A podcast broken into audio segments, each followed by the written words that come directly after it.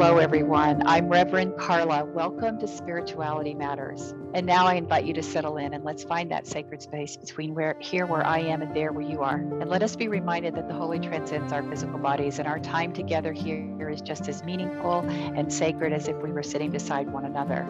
Okay, let's get started. Today's podcast is entitled Thank You for Rejecting Me.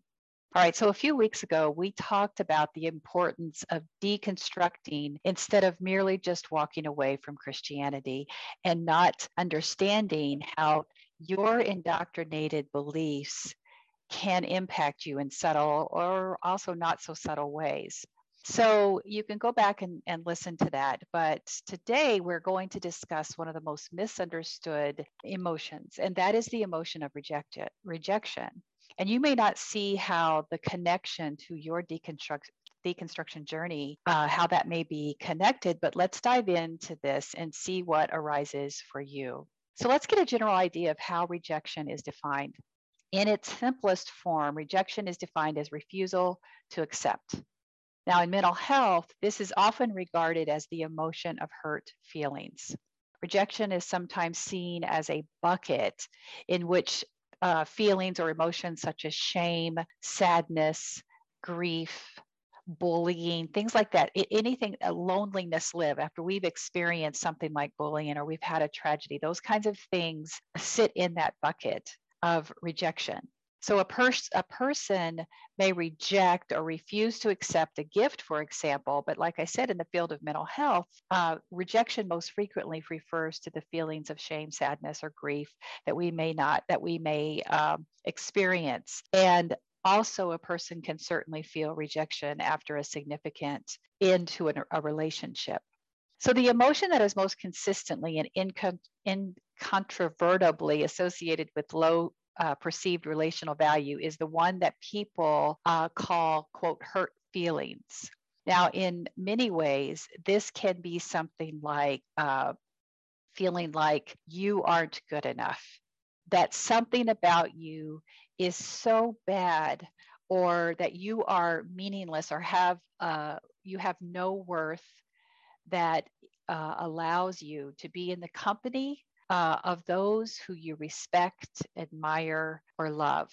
And I never considered how rejection had played a role in my own deconstruction journey until I did the work of deconstructing. So this goes back to that one episode from a couple weeks ago. And once I understood that rejection was swirling around in all of those emotions around leaving church, it was still a painful reality, but it helped give word to what I had experienced so many times in church. All right, so now to make some uh, points about this, I'm going to take us on a trip to Canada, but we're going to go there by way of Mexico. And every time I tell my husband a story, he'll say, Now, wait a minute, is this going to be one of those stories where we're going to go to Canada by way of Mexico? And 99 percent of the time it is because I'm a storyteller and a preacher. So it's all it's all kind of mixed up there. And that makes sense if you're sitting in the USA. So that's what we're going to do. So anyway, we're going to start with a video that went viral a couple weeks ago on TikTok, of course, by a creator named Johnny Knockers. Uh, that his last name was spelled K-N-O-C-K-E-R-Z-Z. And the way I understand it is there was actually some rebranding on his part to get away from the original video that had gone viral uh, because it did not end well for poor Johnny.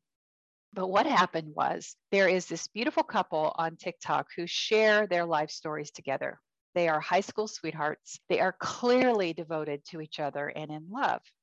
Now, in cor- according to this, um, sometimes this social construct, this imaginary and acceptable realm that w- at one time or another all of us have been uh, victims of, that says that you are going to be judged by your body composition.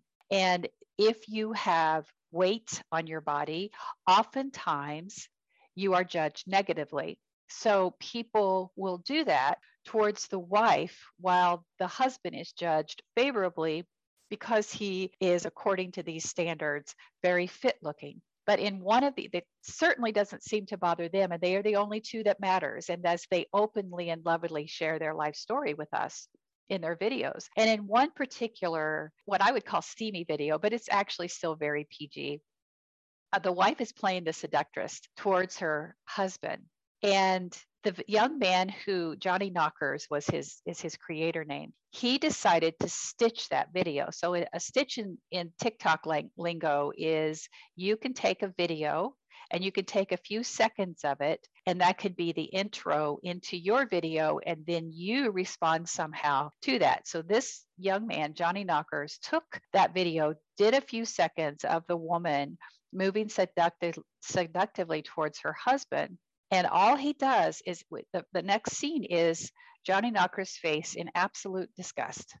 And it's very clear that he has a, a look of disgust on his face and he just asks this question dude what are you doing? Seriously, what are you doing? And there may have been a few other flowery language in there, but that's basically what he said. What he said. That was it. That was the entire video. The in, TikTok absolutely lit up. People responded immediately to Johnny Knockers with such vitriol and pushed back on his bullying. And in my mind, it was all deserved. The videos that I saw pushed back on him very, very uh, loudly, and it was all deserved because he was a bully. He had no business infusing his opinion of this couple in that way that was so disrespectful and so derogatorily towards the wife.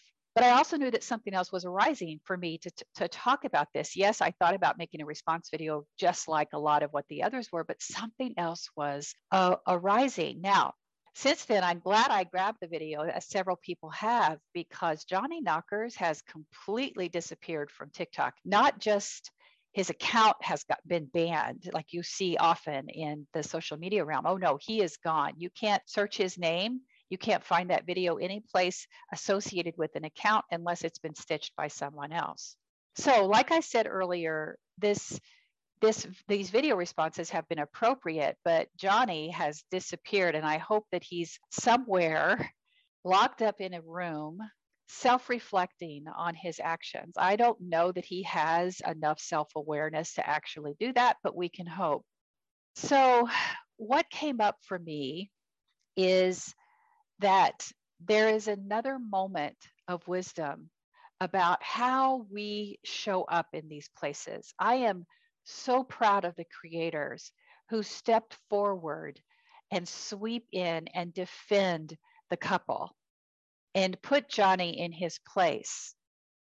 But what also happens is our advocacy for those people who have been targeted for bullying comes from our own place of hurt. And that's okay too. I've been hurt and judged like that based on some value or the way that you judge the way the world should look. And now I don't want someone else to hurt that way. So I'm going to use my voice to ensure that someone else isn't, that someone else is pushing back on that type of bullying. And that actually is a very healthy approach to healing because you have taken your hurt, you know what that feels like, and you're going to turn it to work for the good. Or I'm going to use my voice to push back on a toxic bully and show him or her what pain they've caused and demand that they either take accountability or go away, which Johnny took, chose the other path and, and went away. Because we understand that even for many of us, especially those of us who have been born uh, in white skin, that we come from a place of privilege. And when we show up in the world, we're, sh- we're acknowledging that other people have been subjected to and oppressed by those in power. And so it is time for us to use our voices to push back on those oppressive systems uh, of systemic racism and so on. Now, I've talked a lot about that in the past, so we're not going to go down that rabbit hole too far. But I want to say that if that statement may be triggering for you, it may be time for you to pause and, and reflect on your own places of privilege that may be hiding that you're not you're not recognizing. I'm recording this on Martin Luther King Jr. Day, and for white people, this is a day of to be silent and listen and figure out those places for those of us who want to be advocates this is a time to to listen and also learn about our biases and prejudices. So i'll just park that there as well. So if you're still here and you're listening to this podcast i promise we'll come back to this and the discussion about um, about some of this at another time. As I often say during my podcast, I find something, a little nugget, and I say, okay, we'll come back to that later. But let's stay here with this video just a little bit longer. And I'm going to put a couple of things in the show notes, including my uh, video response that is going to kind of uh, talk about this, that we're going to talk about it in, in uh, here in this podcast. Because here's the thing I'm not saying that Johnny or whatever his name is, that's very highly unlikely that's his real name, that he didn't deserve everything that karma threw at him because he did. So we know what he did and the response to it. But let's talk about why he did it. Why did Johnny feel so entitled to do this to someone else? Yes, we live in a society where a human's value is often judged by their body composition, the color of their skin, where they were born, their sexual or gender authenticity, and none of that's right. Those are prejudices. Those, those are phobic values and racist beliefs that marginalize another human's value while making yours more superior. We see this all the time. But Johnny took it a step further and not only degraded the woman in valuing her by her body composition, he totally dismissed her. He didn't even talk to her in the video, he talked to the husband. So immediately we see someone who places value on the man's actions over the woman's because he's already dismissed her as nothing he is looking at this husband and saying, How can you make a choice to love a woman that does not fit my filter through which I judge women? And you can see it for yourself. There's more than just disgust in Johnny's look when he starts talking. I see palpable pain and a little bit of confusion. I honestly believe that he thought he was doing something that in his mind was admirable because no doubt, whatever Johnny's experiences have been in life, he has been affirmed in other audiences by saying the things that he did out loud. And people either laughed or agreed and judged women through this narrow filter of how they should look and how they should act. So, in Johnny's mind, anything that doesn't fit inside that filter or doesn't pass through the filter to the other side that's acceptable, all of us are abhorrent. We're detestable. And what I'm doing when I say this is I'm merely, I'm merely mirroring what Johnny said and how it reflects his misogynistic indoctrination. And this misogynistic indoctrination is such a part of his identity that anyone who challenges it is rejecting Johnny. Now, think about that because so many of us miss this when we think about how we are showing up in the world. And when someone does something that's not even we're not a, it's none of our business. We're not they're not accountable to us in any way. Where is our anger or our disgust or our detesting their decision or their behavior? And and they're not accountable to us in any way shape or form. How they're living their life has nothing to do with me that is coming from a place of our own entitlement and when we witness that someone else has different values we are experiencing rejection. That is so important for those of us who are here trying to do the work. And as always, if you could hear a snoring dog, she's really going to town over here. My grand dog has joined me in my quote recording studio. And I think about, she's about 10 years old. And I know one of these days she's not going to be here. So, because I believe all creatures are sacred and I enjoy her time here, I hope that you are just can tolerate the noise as much as I can because I know someday this bed beside me is going to be silent and Annie's not going to be here anymore. Okay, back to good old Johnny. I think this is why it's so important that we do the work of indoctrinate of uh, deconstruction, our de- our indoctrinated beliefs, and that can be not just religion. It can be our familiar values, our society, uh, how how we have been influenced in our lives. We have to peel those back and see how they're impacting our lived experiences. Those beliefs that taught us that our view of the world is the only one that matters And everyone who dis- disagrees with it or doesn't fit in these views, well, they're flawed or they're wrong or they're broken or they're less than. And that is what Johnny believed about this woman, but not just the woman, the man, the husband. Now, make no mistake about it, Johnny is a bully. Everyone who has called him out has a right to do so. But unless we understand why people bully, then we, and that includes us, we cannot see the elements of our being that need healed, that needs healed. Yes, he's a bully, but Johnny bullied because when faced with someone else's reality, he felt rejection and he lashed out. Does that speak to you in some way? Because I think it there in every time we are faced with something that rattles so many people, there is a teaching moment for all of us, an invitation to look in the mirror. So, especially for those of you who uh, have uh, are, gar- are somewhere guardians or caretakers of children or young adults, this is such an important conversation about how we are viewing the world, but not just them, ourselves. I'm sitting here as a 60 year old and I had to stop and, and revisit how my values and beliefs might be impacting me in those places and making sure that I accepted the invitation to look at my own brokenness and how it's impacting how I show up in the world. All right, so let's return to the title of this podcast. Thank you for rejecting me and dive into rejection space on our journey of deconstruction from our religious indoctrination and religious trauma. And I, because I had not considered, as I said earlier, though those feelings of rejection were impacting me after leaving church, those early days immediately after leaving the loss of my spiritual community, of course, that's what impacted me the most. But because uh, being as involved as I was in the daily operations of, of church meant, meant that my entire text message strings were about church activity. All my phone calls, all my meetings, everything that happened in my life centered around the church act- activity. And in the early days, right after I left, there were a few beautiful souls who tried to get in touch with me, but for the most part, they got in touch with me to try to convince me to come back to church, to come under submission of, a, of church authority, but not necessarily to be supportive of me.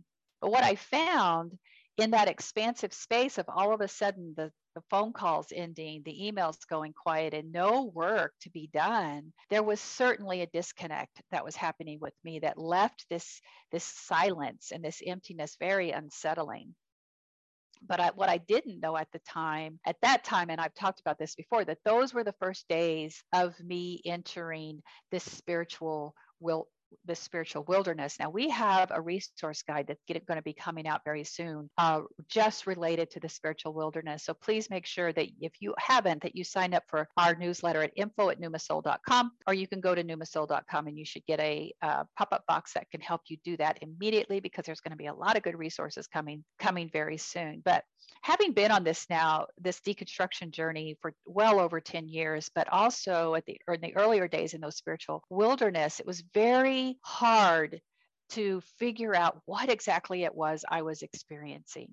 And I'll be the first to admit, and I've said this before, it was not easy. I realized that I was dealing more with just re- the loss of friendship and this container, this sacred container that held my spirituality. I was dealing with rejection so this this feeling of rejection was a painful part of my deconstruction journey and this came very home uh, home for me when during a, a discussion, a meeting with one of my mentors at the time, because one of the things that I did, and I encourage a lot of people to do this, it's very important to find people who can help you hold the space in your G- deconstruction journey. It's not a, it's not as important to think about where you're going and where you end up. Like I've said before, my my deconstruction journey took me forever out of church where i where i am now on the spiritual but not religious path some people circle back and return to church. Some people go on fully into ag- agnosticism or onto atheism. It all is matters. This is not about judgment. It's about where are you going on your journey? Because for each one of us it's different. But what is what the the, the par- there's so many paradoxes that show up inside this this spiritual wilderness and deconstructing. And here's one of them for you. Why why would you feel deconstruction why i'm sorry why would you feel rejection when you are the one who's rejecting your religious heritage? But it often comes in the form of experiences we have had when we finally are deconstruction are deconstructing because we realize that in those times it's, it's, not just happening now. We have been repeatedly rejected over time. When we were told that our faith was weak or we were told that our doubts showed that we were we were never a good christian or that we were judged inferior or labeled that we were troubled because we constantly question things or we were rejected as being less than what the church needed because somehow we were a disappointment there's a line in Ted Lasso from the care uh, the the the character Dr. Sharon Fieldstone, and yes, I'm a big Ted Lasso fan. But in this, Dr. Fieldstone says to Ted, who is now facing ready to face his own deep healing, she says, "The truth will set you free, but first it'll piss you off." And I'm sorry if that language offends you. I have a whole different mindset now about uh, swear words, if you will, and who labeled them that, and how it can try, what and why it was trying to control once again our emotional outbursts. But I am now firmly on the side that language is powerful, and it's also uh, can be very healing on our spiritual journey. So I have a I come from a different place in in swear words now, and I don't call them that anymore. I call them flowery language. Flowery language. So early sessions with this this mentor that I told you about really helped me. And I look back on those sessions and I know she was trying to offer me encouragement when she would say, Carla, you're going to walk through this spiritual wilderness and you're going to come out on the other side of this healed and whole. And because of your commitment to do this work, you're going to help other people do the same. And I really could not embrace what she was saying because I was spiraling with so many emotions and so confused at the time. So I parked her words there.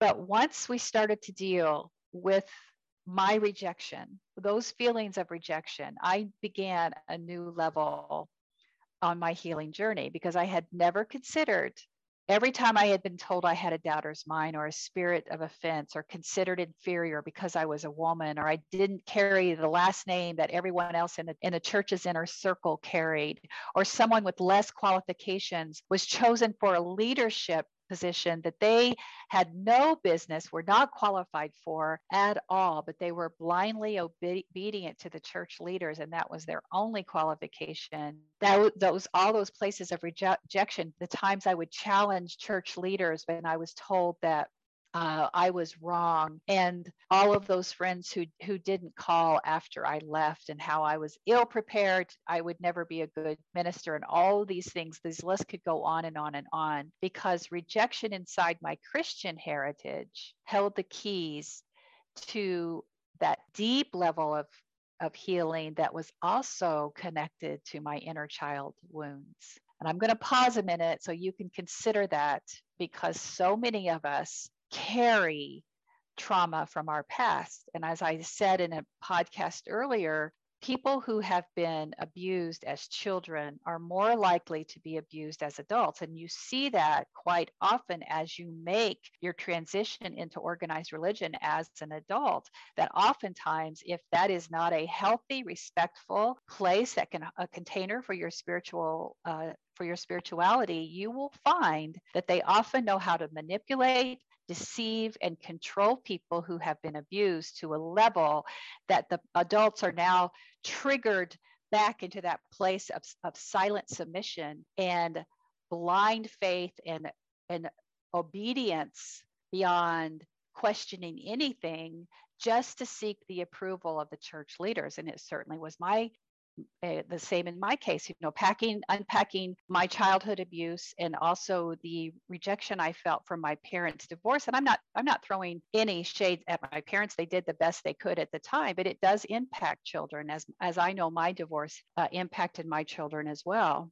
Those moments of rejection came flooding back to me as I started to do this work. And this is a good time to remind you that this is why deconstructing is so important, not just for your religious journey and unpacking all of that, but just for your your your mental, emotional, and spiritual well-being.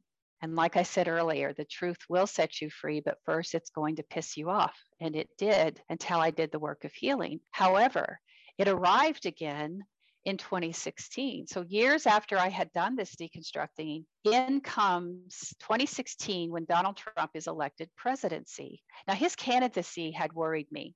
And I knew that there would be Christians who would be charmed by his racist and xenophobic platform because I had been in the company of Christian nationalists for years. And I knew how they felt about their these indoctrinated beliefs, and I was right. So after his reelection, I had moments where I would just start crying, thinking about Donald Trump, one of our country's biggest con, artists, with no qualifications to be president, with no moral or integrity to speak of, who's now president. So this kept happening for me and and these these I was just having these emotional outbreaks until I realized that this was a place that was asking for healing and it was asking for light because I was not going to be able to figure this out on my own. And I often tell people who will uh, comment something about, you know, I just heard your voice on your podcast, or I heard your voice on uh, on your on a TikTok video, and I just started to cry. And oftentimes, those tears are pointing to something in you that's asking for light. And I say this out of experience because I know that my tears were pointing to something that needed light. So I reached out to a seminary sister and asked her to hold the space while I tried to process this. And it was a beautiful experience. And I shared my hurt, hurt about Trump's election.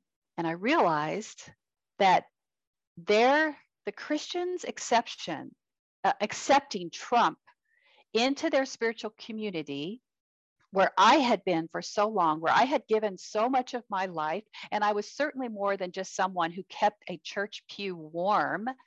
I had given sacrificially of myself for years. I had been the good Christian. I studied and I prayed and I tried to live obediently and faithfully according to the theology of my religious heritage. And in the end, it wasn't enough. I was repeatedly rejection, rejected so, this religious heritage who repeatedly rejected me now was openly and warmly embracing this sexist, racist, corrupt human being who never even pretended to be a good Christian. He didn't have to be. His homophobic and xenophobic beliefs mirrored their dogma more than mine did. So now he was lovingly welcomed, and it was I who was on the outside looking in, and that hurt. And this was just another example of why the work of deconstruction and healing from our past wounds is so important. Because this, once again, is where I met another paradox with deconstruction. Because even though I had to do this work of recognizing how a man of such low morality and zero ethics was now embraced by so many inside Christianity, I couldn't have been more grateful that I was no longer a part of my Christian heritage. So this did not happen overnight, but I was eventually able to heal those inner wounds and begin to see light at the end of this deconstructing and coming out of this spiritual wilderness so that I can now say years later, I can return to those words of my uh, my mentor who foretold this time where we you and I would meet here in these spaces, these spaces that are made sacred by our shared experiences and, re- and healing journeys. Now, we cannot change that our past has happened to us, but we can change how it controls us. No one would ever wish upon you or anyone else the hardships that broke your heart and burdened your soul. But we can, however, change its power to destroy us that launches us into our lives with passion, grace, and yes, even gratitude. And yes, I said gratitude. But it took the work, the hard work to find the truth before it could set me free because it is in there in those spaces where we know that the hard work we have done inside the spiritual wilderness has truly mended us back together mind heart and soul. So is that you today? Can you feel those spaces in the side the spiritual wilderness where you may be feeling cold and lonely? Can you be comforted by the fact that even though you cannot see the end of this path or this this deconstructing journey that you don't have to know how it's going to end? Can you find those pockets of wounds that you may be carrying that you've been ignoring for so long are they here can you face them head on, looking them in the eye and see what the truth is so that you can do the work and be set free and know that yes, it may piss you off, but it is indeed holy.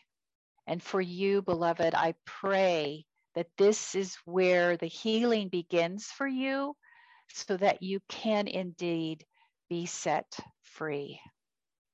Blessed be. Okay, we went to Canada by way of Mexico and we visited Johnny Knockers.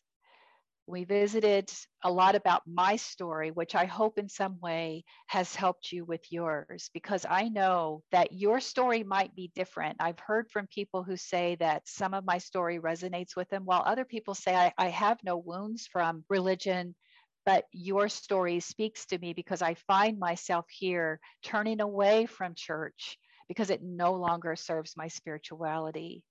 You're all welcome here, dear one. Okay, beloveds, I am honored to be in this space with you. I pray you receive something. I know I did because the teacher teaches what she needs to hear. And now, beloveds, go in peace and be at peace. Go in love and may you be loved. Go and know that others are on this journey with you and you are not alone. You are seen and deeply and unconditionally loved just the way you are. Blessings on your week, and I will see you soon. Bye for now.